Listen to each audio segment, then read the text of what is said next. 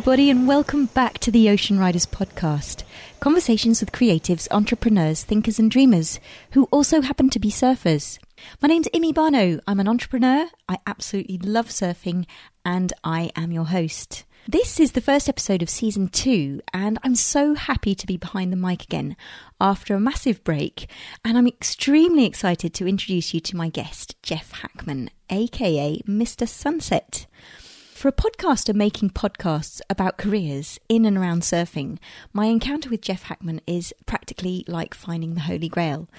I must admit, I was pretty intimidated by meeting the man behind the biggest surfing brand in the world, and I felt very honoured and privileged to have a chat with him. From his home in Hawaii, Jeff accepted to get up at the crack of dawn for our conversation, and the result is a wonderful immersion into his action packed life story. Now in his early 70s, Jeff greeted me over Skype with his twinkling blue eyes, generous smile, clean shave, and an elegant black t shirt. In fact, he was just about to set off for some surfing and managed to fit in a bit of time for me. Jeff and I delve into a few of his life stories that are filled with incredible surfing feats, friends, and business achievements. He shares what it felt like to become the youngest person to win the Duke Kahanamoku contest in 1965, how this led to tootling around the world, winning even more contests and becoming world champion several times. And I guess you could say that what changed the course of Jeff's life was to negotiate the Quiksilver license for the USA and Europe. In fact, Jeff was the, one of the first surf millionaires in history, and he shares the extraordinary story of how he got the license. And just a little side note, it doesn't involve signing contracts. Of course, in an hour, we didn't get a chance to go all over Jeff's life, but we definitely did dig into how it all began, what Quiksilver was like in the mid 70s and 80s, the corporate culture, overcoming the challenges of growing Quiksilver Europe, which, by the way, was probably the biggest challenge for Jeff and his partners. And we even get a sneak peek into how Quiksilver signed up Kelly Slater. Jeff's life isn't all a bed of roses. In fact, he's had some demons too, with the support of his family and friends, eventually encouraged him to adopt a healthier lifestyle. And his smile, acuteness, and mindset are here to prove it. We talk about Jeff's latest project, Surf Till 100, initiative that he started with his best mates Felipe Pomar and Tom Woods. In fact, you can listen to my episode with Felipe Pomar for more information there. In fact, the Surf Till 100 project is a project to keep surfing until 100 years of age. Jeff looks perfectly prepared to tackle another 30 years of surfing, and he shares his longevity secrets on the show. With Quiksilver's 50th anniversary in the news right now, this conversation is a little bonus about a celebration of life, the ocean, and very savvy business moves. I think anybody listening will find something to take from this episode. So without further ado, please welcome Jeff Hakman.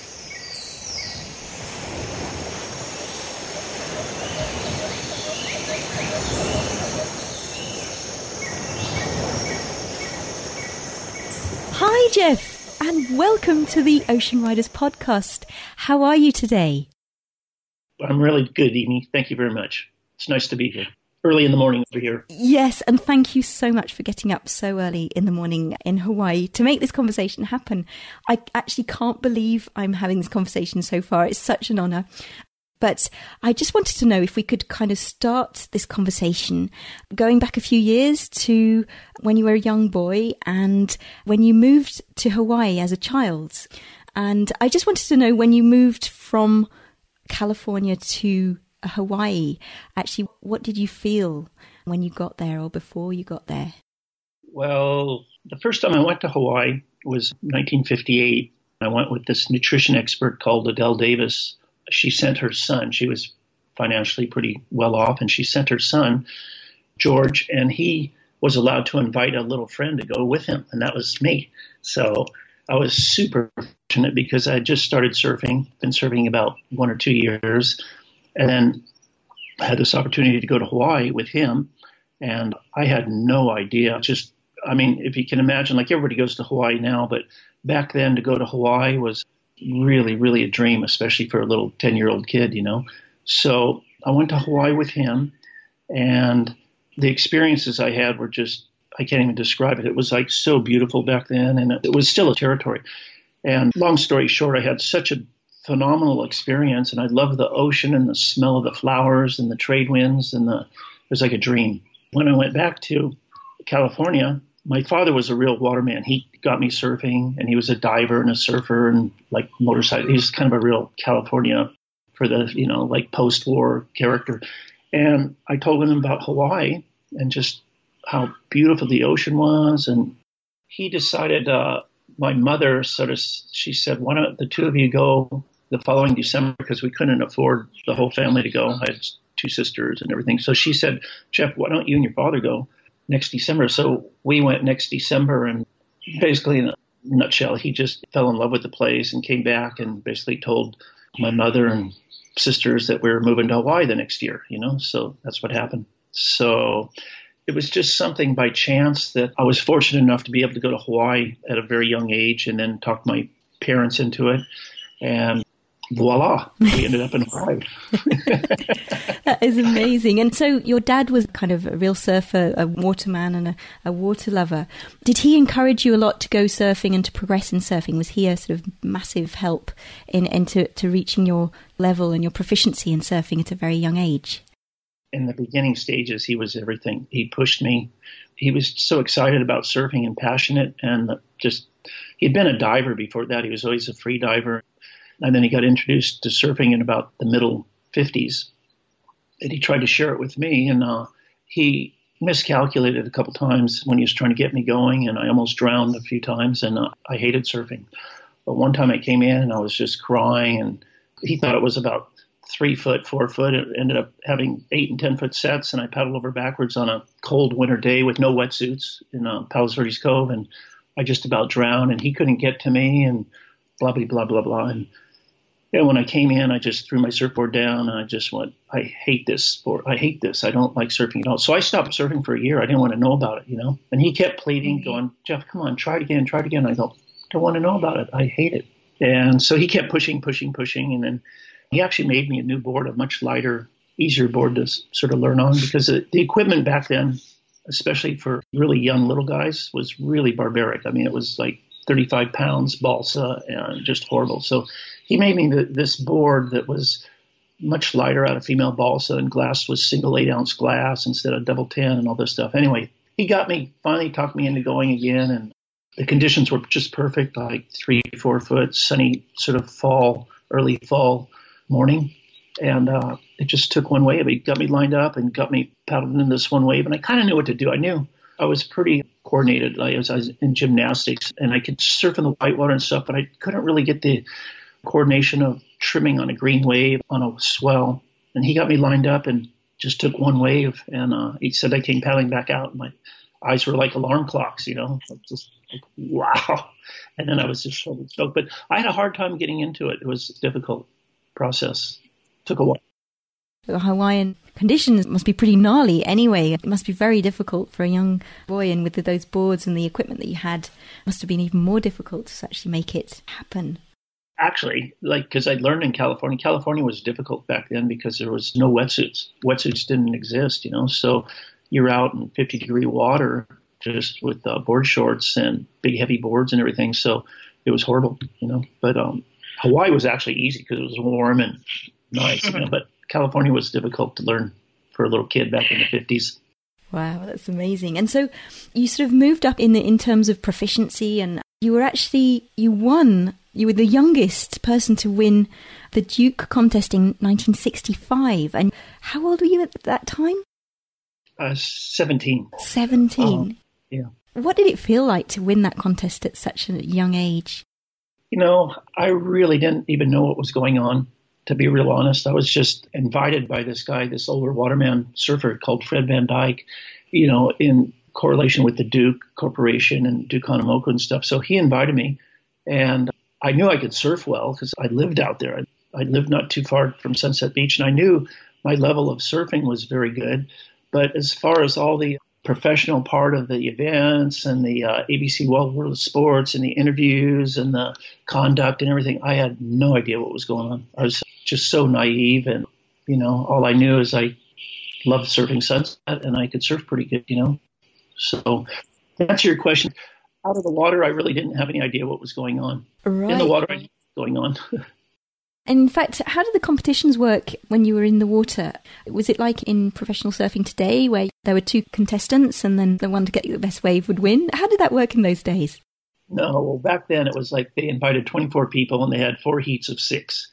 And then they just took three out of the six that progressed into another round, and then three out of that to end up with, I think it was an eight man final. Wow. And so it was very simple. It was very basic. You know, And you just you surfed uh, one, two, three times, and then third time was a final. They just had sort of like you know those horns that you speak out of and stuff, and you know, and it was really simple. Just a little card, like a little card table on the beach, and that was it. You know. Oh, that's beautiful. so yeah.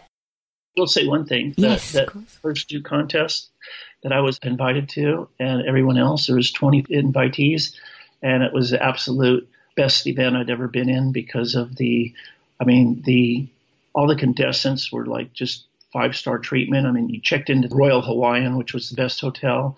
On your bed was like all these clothes and a thousand dollars cash, and you got these sort of red cards to the best place. You were like a king, you know. It was really well done. That is so cool. So, in terms of comparing pro surfing today with the surfing scene in 1965, I guess there are so many differences. What do you think the most notable difference is um, in your eye? I would say, I mean, it's so many things. I mean, it's like the training, all that stuff. But I would say, if you're going to simplify it down, the biggest change is the attitude, you know, really? because the attitude back then, even in a professional event, was very how can I say it was light. It wasn't serious like today, you know, like nobody really trained and everyone was sort of more socially having fun. It was a lighter time of history too, you know, like the population, there was nobody in the water. It was just in so many ways so different, you know. But I'd say attitude and uh, for sure ability. I mean, today the ability in surfing is just so much beyond what it was back in those days, you know the level, the training, the just everything is different. You know? mm, yeah. Um, in saying that, okay, it's definitely more professional, but in terms of just pure joy and enjoying the moment and what was going on and and laughing, I'm not sure that's improved. You know, for sure the level of surfing has improved. Yeah, I totally get that. That sort of the vibes. It's become incredibly competitive, and there are so many stakes at that's it's big money. It's serious. You know, guys have these contracts that are you know million plus contracts, and it's a lot of money. And with the money, the bar's been lifted, but also with that, there's a little bit of a downhill side, which is the lightness. You know, the lightness of just I don't know how to explain it. It's for sure the level of surfing has improved so much. The training and for sure the monetary benefits and everything, but there's another side that maybe is a little bit detrimental, you know, that's diminished, diminished a little bit. It's hard unless you've been around the planet as long as I have to maybe explain that. But, um, it's changed. So, how did you get your nickname, Mr. Sunset? Well, I lived there. I lived at Sun, just down the beach from Sunset Beach for uh, quite a few years, and probably from 1963, 62 to 1976, I was probably surfing Sunset as much or more than anyone, and I actually got I got pretty good at it, especially in competitions, and hence the name Mr. Sunset. Mm-hmm. That's beautiful. And I never really see because back then you didn't have leg ropes, you know. So if you fell off, you basically had to it was to go around the block of swimming in, going over the reef, and finding board and back out was kind of like 35, 40 minutes, you know. So if you in a session, if you fell off three or four times, you're pretty much swimming for a couple hours, you know, and uh, through riptides and everything. So it was really advantageous to not fall off, you know. So I sort of really perfected not falling off, and so I got the name Mr. Sunset because I surfed the break very well, and I never seemed to fall off.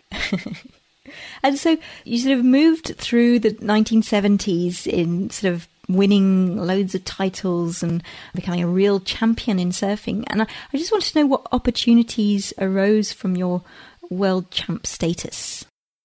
I had, like, at a young age, I was, because of surfing, I was able to, like, at 21, 22 in there, I was a rep for um, a company called Golden Breed in Hawaii and also another company called Hang 10 Sportswear. And so, you know, I was basically making a not a fantastic living, but an okay living. And I was given these positions probably because of my, mostly because of my surfing notoriety and background. Right, right. That's really interesting because, for example, Felipe Pomar said that when he won the um, contest in Peru and become the first world champ, he got approached by a tailor that manufactured very, very posh suits and everything. And he was taken to uh, Hollywood and he had all these sort of fancy MGM studio meetings and all sorts of things. Did you have these sorts of offers as well? Yeah, not necessarily suits like Felipe, but I got to go to Las Vegas with uh, Duke Kahanamoku and for a week and everything paid for. And I, I was dragged around on a lot of promotional trips that I wouldn't have been able to go to if I didn't have the surfing status that I had. But see, back then there was no industry, you know, there was nothing. I mean, there was a few surfboard manufacturers, and yeah, there was a couple companies like Hang Ten, Jantzen, and this, but they were very small. And so there was no, I mean, even if you had a world class surfing status, there was not really any industry to plug into, you know. And this was one of the reasons that later on, like sort of when I was about 20, six years old because there was no money in surfing. Like I, on a good year, really good year, like if I won a couple events and got seconds in three or four or five events, there was only a total of probably about eight events around the world, you know, that were professional. So if you won two and got second in three or four, you know, like that was like really good results. And it was still hard to, you know, pay your mortgage and take a couple trips and just pay everything. So because there was no, there was just no industry. So this is what sort of directed me into the route of trying to start my own business. You know, I did know Duke Boyd, who was the founder of Hang Ten, and he did very, very well. Okay, mm-hmm. and this was back in the early '60s, and he sort of taught me quite a few things, and I really respected him. I thought, wow, that's amazing what he's done. You know, he's had this fantastic lifestyle out of surfing. He started this company which just the two feet and the hang 10 symbol and uh, built it up into a companies where he's made really a good living out of surfing. I went, oh, that's what a dream. I want to do that. You know, how can I do that? You know, so because I was a rep for Hang Ten, I sort of knew the rag business, the clothing business, and also another company, Golden Breed, which was a subsidiary of Hang Ten. So this is sort of where I went into Quiksilver. You know, I went, wow, Quiksilver's a little tiny Australian company at the time, like just a mom and pop business down in Australia, maybe I could get the license and bring it to California or America and do what my friend Duke Boyd did with Hang Ten. You know, so that was my dream. That's amazing. So, what was Quiksilver like when you discovered it? I mean, was it like they say in the legends where you had Billabong on one side of the road and Quiksilver on the other side of the road, and that was it in Torquay? Or what was the sort of whole scene like in Torquay in, at the time? Rip Curl had started. Rip Curl was a really small little company with wetsuits on one side of the street. At this point, Quiksilver wasn't even on the street. They had sort of like a little, I don't know what you call it, like a little barn sort of a manufacturing plant with two or three girls, I think it was, and like really small and rural. And there was not really any, I mean, there might have been one surf shop back then in Torquay, and there was Rip Curl and Quiksilver had sort of like a little farm, sort of like sort of business. And Gordon Merchant was up on the Gold Coast just starting to make a few pairs of board shorts, and it was really small. The whole industry was super, super small. Oh, wow. So the first time I went to Australia was 1974, and uh, a friend of mine, Mark Warren, we were going surfing, and I, I had forgotten any trunks or board shorts, you know. So he said, "Oh, here's a pair you can use."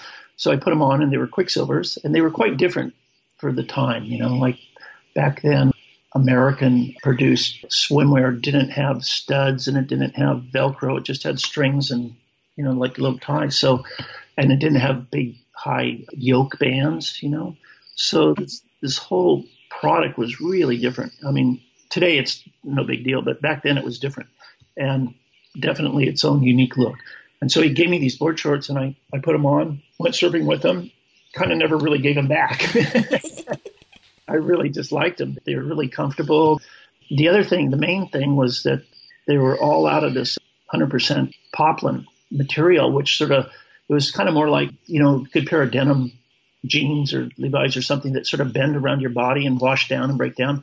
That's what Quiksilver was like. The the fabric was 100% cotton, so it would break down with the sun, salt water, and use. It would sort of bend around your body and break down, and it was really good. Where everything else in the marketplace was synthetic. It was canvas or nylon or this or this. So Quiksilver was using cotton, which was very unusual. You know? Kept these pair of shorts, took them back to Hawaii, and used them the whole next season in Hawaii. Did they have all the bright colours at the time, or were they quite sort of basic? The first trunks, the first board shorts.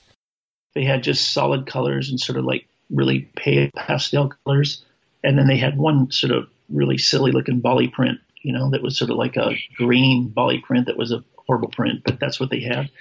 And this was 74. And then uh, 1975, I went back and I think I brought about three or four pairs back to Hawaii, you know. And I believe Gerry Lopez brought a couple pairs back because him and his partner, Jack Shipley, had a surf shop in uh, Honolulu called Lightning Bolt. And Gerry brought some back and told Jack about them. And I believe this is how it went. And Jack ended up ordering some pairs from Australia directly. I think it was four dozen shorts or something. Anyway, he put them in his shop in Lightning Bolt, and they kind of sold out in a week. They just blew out of there, you know. And they were like, he bought them for eight dollars, and they sold for sixteen. That was the price. Mm-hmm. Everything was sort of like just, you know, pretty much cost four dollars to make. You wholesale them for eight, and they sold retail for sixteen. So Jack bought these shorts for eight bucks, and um, put them in the shop, and they all blew out of there in a week, you know. So you didn't have to be a rocket scientist to just go, wow, this is kind of a interesting thing. You know, if we could get more, we could probably turn it into a business, you know. So the following year, 76, I went down to Torquay with this in mind and talked to the founder, Alan Green was his name, and uh, John Law was his partner. And I asked him if I could have a license for Quiksilver in America. And he just went like, because it was really small. I mean, he was barely selling shorts in Australia, you know. So one thing led to another, and he just goes, "How do I know you have the conviction to do this, Jeff?" And I go, "I don't know. I I believe I can do it. I know the business a bit." And and we were in this restaurant and, and we're drinking wine and everything. And he said, "Listen, if you eat, sorry." And on the tables, on the table, they had these sort of tablecloths, you know, like with holes in them, and it's sort of like these big tablecloths. And he goes, "Listen, eat the tablecloth and think about giving you the license. So I just I tore up bits and pieces of this tablecloth and put the, all this paper in my mouth and washed it down with wine and everything. And then after I did that, he's looking at me and he's got his cigarette and he started looking at me and he's just going, okay, Hakman, you can have the license, you know? So I was really happy. I was, and that's how, that's sort of how things were done back then. You know? That's unbelievable. He Even had a contract. He goes, listen, you can have the license for America. He goes, I want 5% of the company, 7% royalties. And I went, okay, that's great. That's fantastic. Okay. So as I'm leaving Australia in 76 and I'm, I'm going, okay, so, okay, I have a license. What do I get? He handed me like this little string with these little paper, these little paper sort of patterns on it. And he goes, here you go. These are the patterns, you know, good luck. That's amazing. That is incredible. Uh, so you go back to Hawaii or you go back to California to start selling these shorts? I went back to Hawaii right after that because my home was Hawaii, and a friend of mine who I'd met in Bali was staying at my house, Bob McKnight, and he was going to USC and he was a bartender at this restaurant called the Cannery. And I said, Bob, listen, I got the license for Quiksilver. You want to be my partner? And he went, Yeah. What is it again exactly? And I go, Hey, it's good. Don't worry about it. It's good. It's like board shorts, but they're really good. So we just we just shook hands, and that was it. That's amazing. And so, so I gave him I gave him half the license. You know, I just went, Bob, you're my friend, you're my buddy. Here you go. He got half, I got half. That's brilliant. And so, what was the kind of sales structure and the distribution structure for Quiksilver when it started? Like, is it a kind of Steve Jobs story where you're out of the back of the garage and, and selling the, the shorts, or or did you have a kind of network of, of surf shops that you'd sell distribute the shorts through? How did that work? We knew nothing, Amy. We had no business plan. We had nothing. It was like ridiculous, but we had demand because of the photos in the time of some of the Australians like Mark Richards and Peter Townend and Mark Warren. And it was just, it was like in 1974, 75, 76, it was these shorts to have on the North Shore of Hawaii. So consequently, there was a lot of photos in magazines. Well, the few magazines that were back in the time, there was photos, and these circulated through California and everywhere. And so people went, "Wow, these shorts! How do we get these shorts?" So we had this demand, but we had no idea how to supply them. And our biggest obstacle was manufacturing. To get somebody to manufacture them the way Alan Green wanted them manufactured with the patterns and everything and, and to do it correctly was very, very difficult. At least it was for us at that time in history. That's incredible. So when did the, the business actually really truly take off and that you had to hire a load of people and you know that it actually expanded? That probably wasn't until about 1978. In the beginning stages, we were just trying to manufacture these shorts. I mean, we were even in there doing the studs ourselves. Like we were doing the snaps. Like I was compressing the snaps and putting them in the shorts, and Bob was doing some of the ironing. And it was like it was really basic. And we had a little teeny Quonset hut warehouse in Costa Mesa, and we just couldn't wait until the shorts were done because we'd throw them in the back of this Volkswagen van we had, and we'd take them down to Hobie Sport and these and Val Surf in the Valley, and we'd lay them down like donuts on the floor and go. And they were all sorted you could only order by size because the colors were assorted. So we'd go, okay, how many 32s you want? How many 34s? How many 28s or whatever? And so we'd throw them down on the floor and then they just pick them like assorted colors and take four to six dozen was the normal order and then just write us a check, you know? Mm-hmm. So we just started doing this up and down the coast and fortunately we had a lot more demand than supply. That's really interesting. And did you ever sort of manage to go still go surfing at that time? I mean, did that business project really take up a lot of your time and sort of still surf? But we worked very hard in the beginning stages because, uh, like any business, to get it up and going is difficult. You know, especially with no money. Yeah. So no, but we surfed and and even sort of our first real year in in business, I think, which was '78. Um, we were taking trips to Hawaii and going to Mexico and going on surf trips through the business.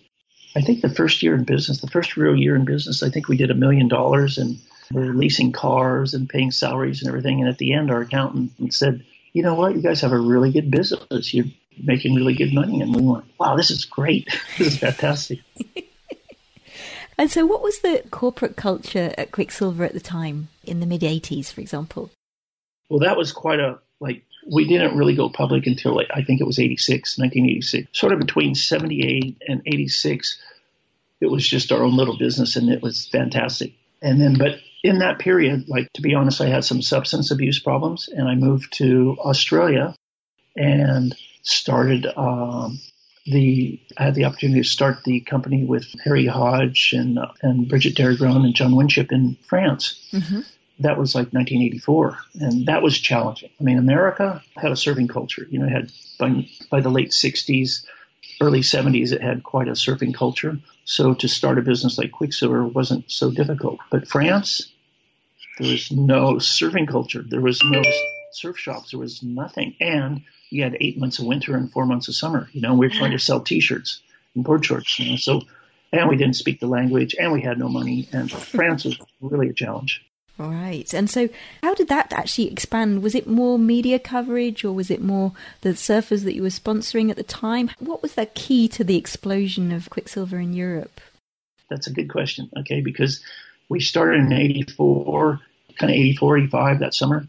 And by sort of 86, we were really struggling, you know. Um, one of the things that really, which is not really known, but uh, the things that really made it possible for us to survive was a bank manager in Credit Agricole called um, uh, Henri Pomerez was his name, and he he he tr- he believed in us, and so he extended us this enormous line of credit back then. No assets. I mean, we didn't even own cars. We had no real estate, no cars, nothing. You know, and he kept extending this credit line, extending this credit line, and um, if it wasn't for him, I don't think we'd be in business. But to answer your question, the thing that really changed was sort of 1987, 88, when um, snowboarding started to really kick in. Because the crossover between snowboarding and surfing, you know, guys that go, surfers would go up in the mountains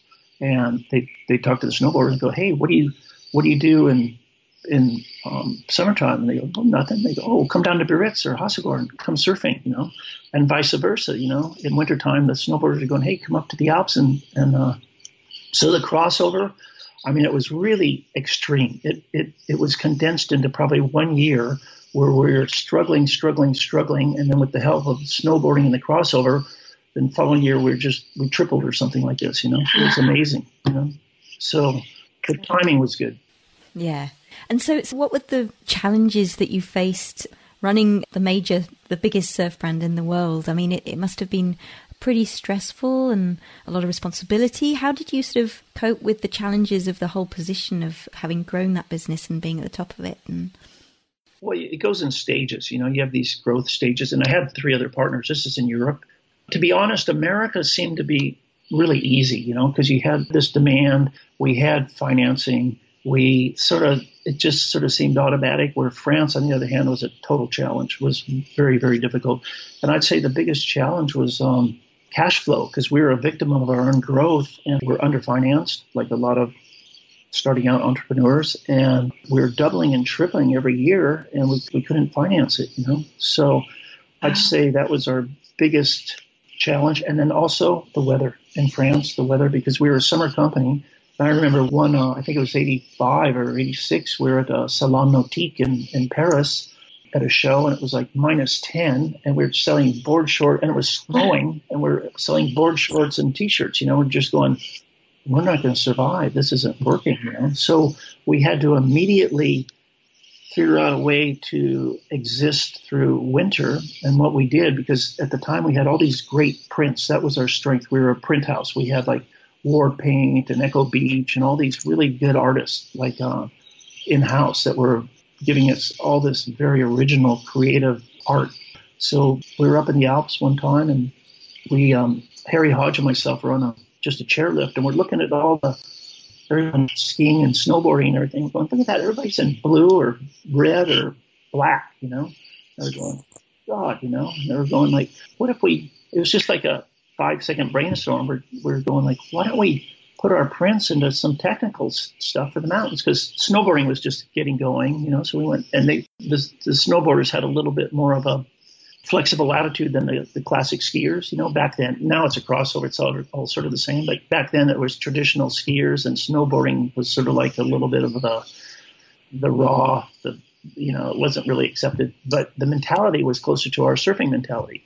So we started making some jackets and these sort of technical ski suits with uh, war paint and uh, Echo Beach and just all our prints, you know, and they just fired. So that all stepped us up through the winter months, and you know, everything just took off after that. That's that's incredible.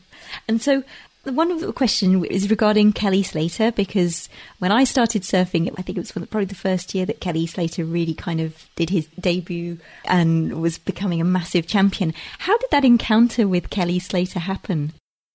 The first time I saw Kelly was at a, I think 85 or 86. It was at a world contest that Quiksilver put on, actually in Newquay, you know, and Kelly was on the uh, American team. It was an amateur event, and Kelly was on the American team, and he was uh, 13 years old, you know. And I was contest director at the time, and I remember watching Kelly, and he was his surfing was very sophisticated for his age, you know, like his his lines and everything.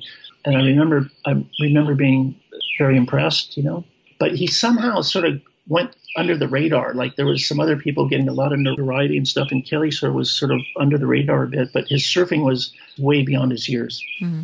And then I think it would have been about uh, 87 or maybe about 88. And Kelly started was going to Hawaii. Was starting to go to Hawaii, and Pierre Agnès was in Hawaii. You know, and I think Kelly was 15 at the time, 15 years old, maybe 16, 15 or 16, and and Pierre was really impressed with Kelly.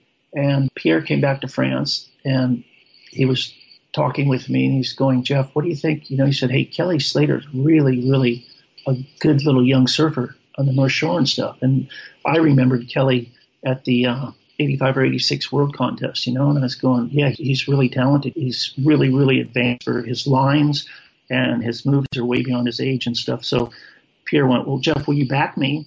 I want to take this to sort of like a headquarters, you know, whatever that was back then. It would have been probably more. It would have been more in America, you know, and and lobby that we should give uh, try to get Kelly signed up for Quiksilver, you know. So I backed Pierre 100%, and uh, then Pierre went and sort of lobbied with Bob McKnight, who was in California, and his contract was developed, you know. But the driving force behind it was Pierre, and yes. Wow, that's incredible. Not a lot of people give him credit for that, but it was Pierre. That's amazing. I didn't realize that. And um, well, now we know that the rest is history because winning 11 times the, the, world championship and things like that is just an incredible track record. And well done for you guys for backing him at the time. It was uh, pretty bold. Sort of move on to in the interview, you were saying that you had some substance abuse and problems and everything, and, and there were many a time where you had to overcome this problem. I was just wondered how the epiphany sort of happened for you to really decide to commit to taking care of your health. How did that happen? I've always, like, through my whole life, even with that had as a lot of people do, and it's just life. You have mountains and valleys and mountains and valleys, you know, and you you try to overcome them. But even at a young age, when I was uh, growing up on the North Shore with sort of the back end of all these pioneer surfers from the 50s, and I was sort of like the little guy because my I was diving with Jose Angel and Fred Van Dyke and Peter Cole and Pat Curran and these guys. Or not so much Pat Curran, but a lot with Jose Angel and Ricky Grigg. And so these people were all, because of their lifestyle, all very healthy people. They ate very well. They didn't abuse alcohol. They didn't smoke. They were active, active, active, and vibrant. You know, so I was sort of brought up in that atmosphere. So I always ate very well and sort of you know, and, and was physical and, and sportive and all this stuff, you know. But I did have some years where uh, I was caught up in a lot of substance abuse, you know, and it was a very, very big struggle for me. And then coming out of it, you know, I was healthy and I was surfing, I was surfing good and everything. But in the last, uh, I'd say in the last five years, well, okay, I'll, I'll, tell you, you can relate to this one. So I think four years ago, I was in um, Roti Island in Indonesia and Felipe was there, and I've known Felipe for, I mean, since he first came to Hawaii, I think when he was like 19 years old. You know, I, I surfed with Felipe and everything. But Felipe at the time was 72 years old or 73 years old or something, and he was paddling all over the ocean and, and surfing really strong for a, 70 year old man. You know, I think I was like 68 or something. And so I was very, very impressed with Felipe. And then coming back to Kauai, where Felipe lives and I live, and I was talking to Felipe, and you know, we sort of started talking about just trying to surf to 100 years old, you know. And I, he told me, he said, Jeff, you know, you want to try to surf to 100 years old? I, I just, I just laughed. I just started crying. I said, Felipe, that's impossible. You know, like that's ridiculous. And he goes, but is it really? You know, I said, but isn't it a good goal? And I went, yeah, it's a fantastic goal. And then the more I started talking, I just went like, yeah, what a great goal, you know, to try to improve, you know, instead of just accepting age and, you know, getting weaker and weaker. Why not try to keep going and just try to get better, you know? And so the light just came on and I just went, wow, what a great mission. What a great thing to strive for. So Felipe introduced me to his friend of his, Tom Woods, who was sort of like very, very he'd worked in the anti-aging business and very knowledgeable on a lot of health issues and and um, sort of like uh, diet and everything. And, and um, so the three of us started talking. We're going, wow, what a great goal! What if we can not only do it for ourselves but sort of help people? And I mean, we're all in our sort of 70s, early 70s. Well, I'm, I'm the kid. I was only like like 69 or 70, but Tom was 73 and Felipe was sort of 73, 74, and. Uh, so anyway, this thing blossomed of this concept of just trying to sort of uh, surf longer, surf stronger, and, and also along the way sort of help people do the same thing. Very simple, but just that was it. So, so um, do you think the fact that you've been chasing adrenaline is also one of the reasons that you want life to last a lot longer and to, to keep on chasing this adrenaline? Is that part of your what sort of your fuel? Okay, here's the deal. I'll cut to the chase. The best thing I've ever done in my life is surf 10 foot, 12 foot waves in at Honolulu Bay or in good or Sunset or whatever. But the thrill of surfing a really good, strong wave and pulling off the bottom and pulling up into all this sucking water and is for me the best thing you can do. So I want to just try to keep doing that. And to do that, I mean, you don't really have to work on it in your 30s and 40s and 50s, but in your 70s, you have to start working on it. So if you want to do that, you have to have a plan and you have to have an agenda and you have to, to strive to keep things going, you know. So, I mean, I've done everything. I've done everything you can probably do in your life. And surfing really good waves makes me feel the best. Yeah, yeah. Do you think you could walk, walk us through your daily routine of sort of longevity? Like how you're keeping fit? I mean, I could go into a lot of detail, but I'm not like a trainer or a coach or anything like that. You know, I just try to keep the fat out of my diet.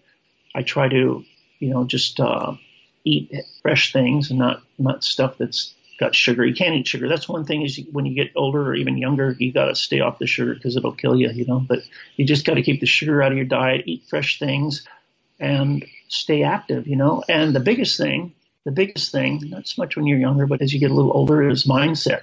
The mindset is really the secret. Mindset, you got to keep uh, age away. You know, mm. you, and it's so easy to have a mindset as you get older of, of just going, oh, I've done that, seen that. Um, you know, it's too many people. You know, just to sort of shut down. So I would say for me, my biggest challenge is mindset. Mm. To keep everything positive, to keep everything mindset. It's pretty much mindset.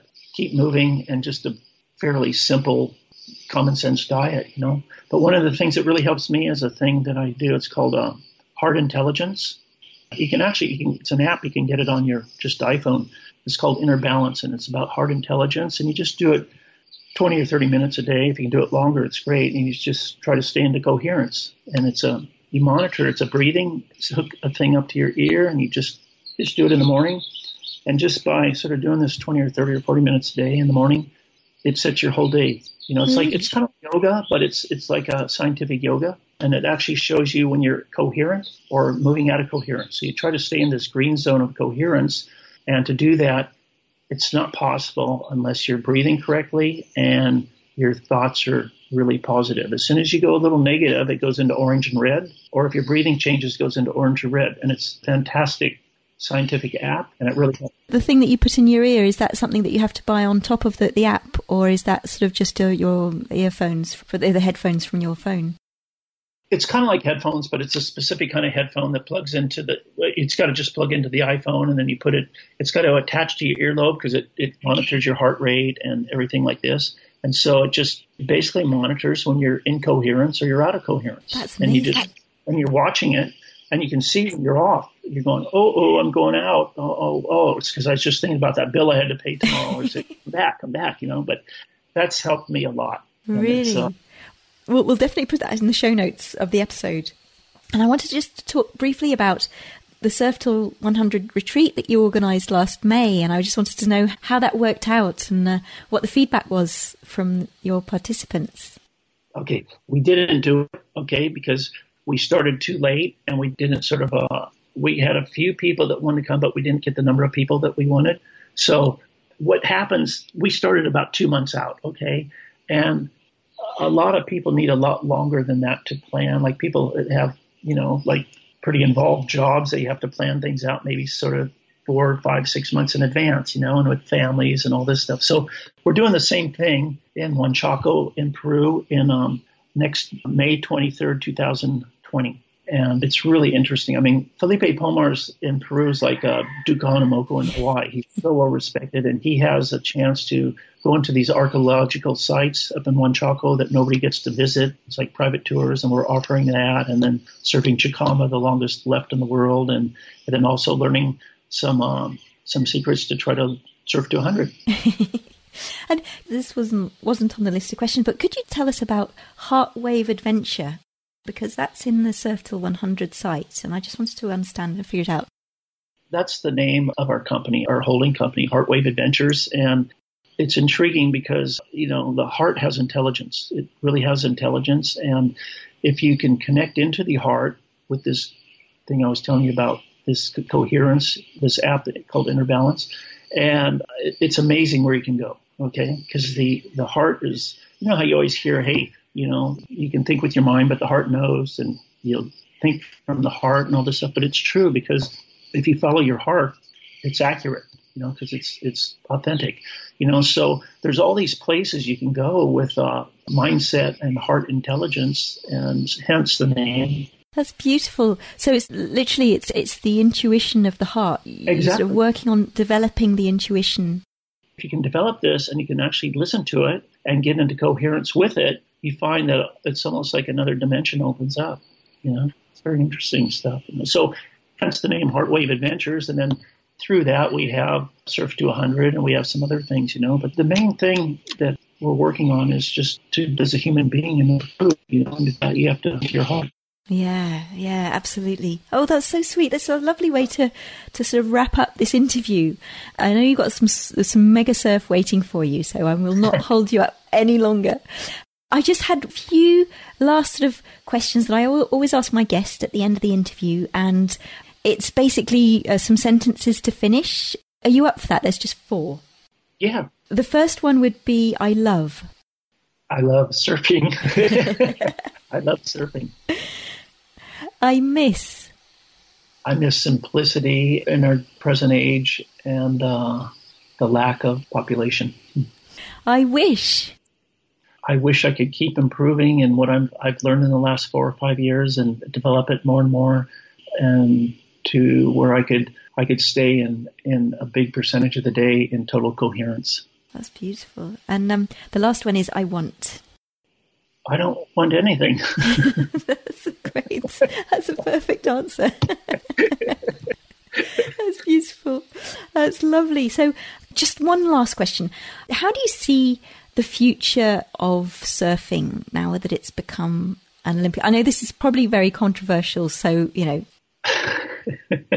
I, see it crowded. a lot of people, because I see it daily, I see a lot more acceleration on the entry level with people, entry level participants. I see this all the time. I just see it's so strange. Just let me back up a second. When I started surfing in the 50s, and for sure for me, it was it was kind of a rebellious thing. It was an individual, rebellious loner sort of thing that you did, you know. And um, now it's become well, you know what it is today. It's become fashion. It's become lifestyle. It's become like sport. It's become it's like encompasses everything, you know. And with that, the extreme population on uh, just everybody wants to surf, you know, which is a beautiful thing. But I don't know how sustainable it is or where it's going to go. You know, um, mm. I know. I guess the wave pools are are um, another avenue. I don't really know. Yeah, I wish I did, but all I know is it's definitely becoming more and more popular, and it's it's not. Uh, hey, surfing is a beautiful thing. It's a fantastic thing, you know, and it's just uh, everyone should be able to enjoy it. You know, mm-hmm. I just have no idea where it's going to go. I know it's going to be uh, because I can see this. It's going to be more and more aggressive, which is a shame, but that's just due to population. It's going to advance more. I mean, I mean the stuff that they're all the stuff they're doing today. The the level is so high. The caliber of surfing, it's just amazing, and I, I can't take anything away from that. It's almost um, gymnastic. It's almost becoming a gymnastic thing. Yeah. And you know where the equipment is very specialized. I mean, we used to talk in terms of you know a foot a foot longer, a foot, or you know, a couple inches wider, and everything's down to like centimeters, you know, and it's I can't believe it. I mean, I, I hear you know like guys have their five tens and five foot eleven boards, and their their step up boards for huge waves or, or bigger, much bigger waves or six threes. You know, like to me, I just go like, wow, that's incredible. So anyway, it's all becoming very finite of what guys are riding, at least at the higher level, and it's becoming a, almost like a. And there's certain moves that are that are necessary to do to get points. So it's all becoming kind of gymnastic, you know, like it's very, it's, which is a good thing. It, it, pushes the level, but in another dimension, it sort of uh, limits it, you know. It restricts the creative, not the creative end, because the level of surfing is so high. So the creative part of pushing that level is is constant, you know. But uh, I don't know what to say. You know, I just hope wherever it goes, everyone keeps enjoying it. It's such a beautiful thing, and I hope, uh, you know, it just gets wherever it goes, whether it's a, a wave pool or a, you know, somewhere in the ocean or a remote island or whatever. It's just uh, the bottom line is to have fun, you know. Exactly. I think, as Gerry Lopez said, the best surfer in the world today is the guy having the most fun. Yeah, absolutely. I totally agree with that. Well, that's a lovely way to actually conclude this interview. Jeff, thank you ever so much for being my guest today and for taking the time early in the morning to, to sit down for a chat. Um, how do you feel?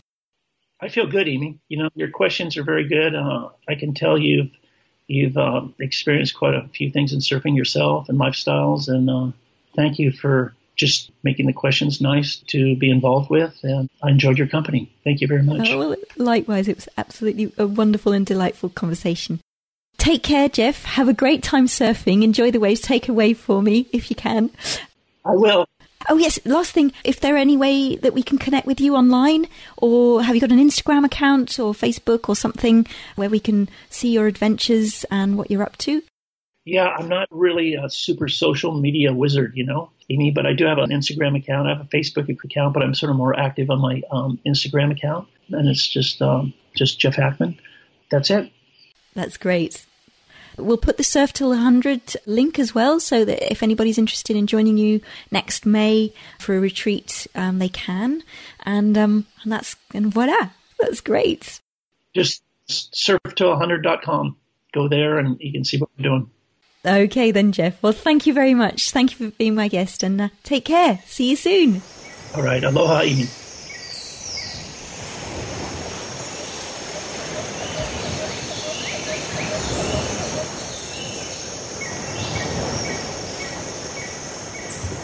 Well, that was an awe inspiring conversation.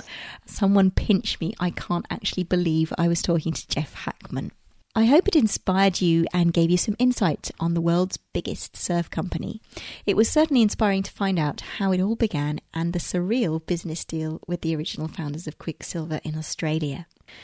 To connect it with Jeff, you can follow him on Instagram. His handle is Jeff underscore Hakman, and it's a fascinating walk down memory lane with snapshots of Jeff's amazing life. You can also find out more about Jeff's latest endeavour, Surftill 100, on surftill100.com. So 100 is spelt in numbers. And sign up for the next retreat, which is happening in May 2020. Uh, links to the website are also in the show notes and on your podcasting app. And you can also find them on theoceanriderspodcast.com. The Ocean Riders podcast is a passion project for me, and if you like it, you can support it in a number of ways. Number one, share your love for this podcast on iTunes by giving it a few stars or a review. Or better still, subscribe to this podcast.